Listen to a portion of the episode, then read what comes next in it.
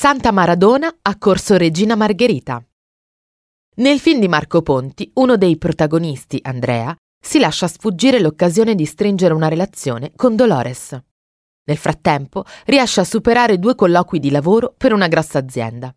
L'azienda dove Andrea, a Corsi, si presenta per l'ultimo e decisivo colloquio di lavoro, al termine del quale decide di rifiutare l'assunzione per evitare il trasferimento a Roma e rimanere così vicino a Dolores, Anita Caprioli, è la sede di Enel situata in Corso Regina Margherita 267 a Torino.